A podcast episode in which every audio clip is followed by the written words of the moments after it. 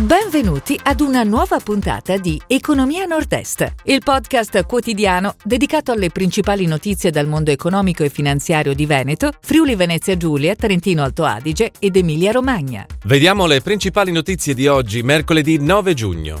Cattolica rimanda l'aumento da 200 milioni. Reno De Medici, shopping in Olanda da 155 milioni. Danieli, inaugura impianto da 190 milioni. Parmigiano Reggiano, secondo brand più amato in Italia. Consorzio Valpolicella, approva il bilancio. Leonardo punta sulla friulana Alea. Giunta regionale, aiuti per imprese e liberi professionisti. Cattolica rimanda l'aumento da 200 milioni. Il Consiglio di amministrazione delle assicurazioni veronesi ha deciso di rimandare l'attuazione dell'aumento di capitale in opzione da 200 milioni di euro a dopo la chiusura dell'OPA lanciata da Generali. Intanto la borsa crede in un rilancio del prezzo offerto da Generali. Reno De Medici shopping in Olanda da 155 milioni. Il primo produttore italiano di cartoncino ricavato da materiale riciclato, con sede nel bolognese, ha sottoscritto un accordo irrevocabile per l'acquisto del 100% del capitale di Esca. Il gruppo olandese è attivo nella produzione di cartoncino ad alto spessore ottenuto da fibre 100% riciclate. Il valore dell'accordo si aggira sui 155 milioni di euro.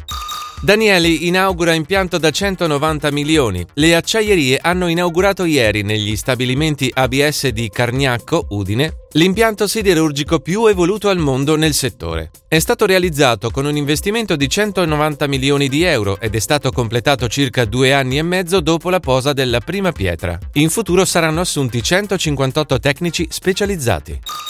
Parmigiano Reggiano, secondo brand più amato in Italia. Nella graduatoria dei brand più amati dagli italiani si piazza al secondo posto, subito dopo Armani. La classifica Love Brands di Talk Walker vede al terzo posto Ducati e poi Gucci, Prada, Bulgari, Pirelli, Lega Serie A, Barilla e Fila. Consorzio Valpolicella approva il bilancio. Il Consorzio di tutela vini Valpolicella ha approvato all'unanimità il bilancio dell'esercizio 2020 a oltre 2,5 milioni di euro. Obiettivi futuri del Consorzio sono la competitività delle aziende, politiche di equilibrio produttivo e tutela delle denominazioni rappresentate.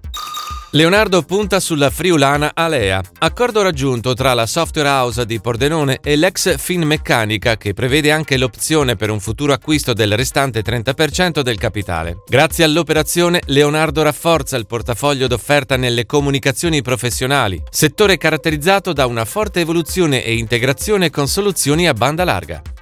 Giunta regionale, aiuti per imprese e liberi professionisti. La Giunta regionale del Veneto ha approvato un nuovo bando per la concessione di agevolazioni a favore di imprese e liberi professionisti a sostegno di progetti di innovazione. Il provvedimento prevede uno stanziamento di 8 milioni di euro. Si chiude così la puntata odierna di Economia Nord-Est, il podcast quotidiano dedicato alle principali notizie dal mondo economico e finanziario di Veneto, Friuli Venezia Giulia, Trentino Alto Adige ed Emilia Romagna. Appuntamento a domani!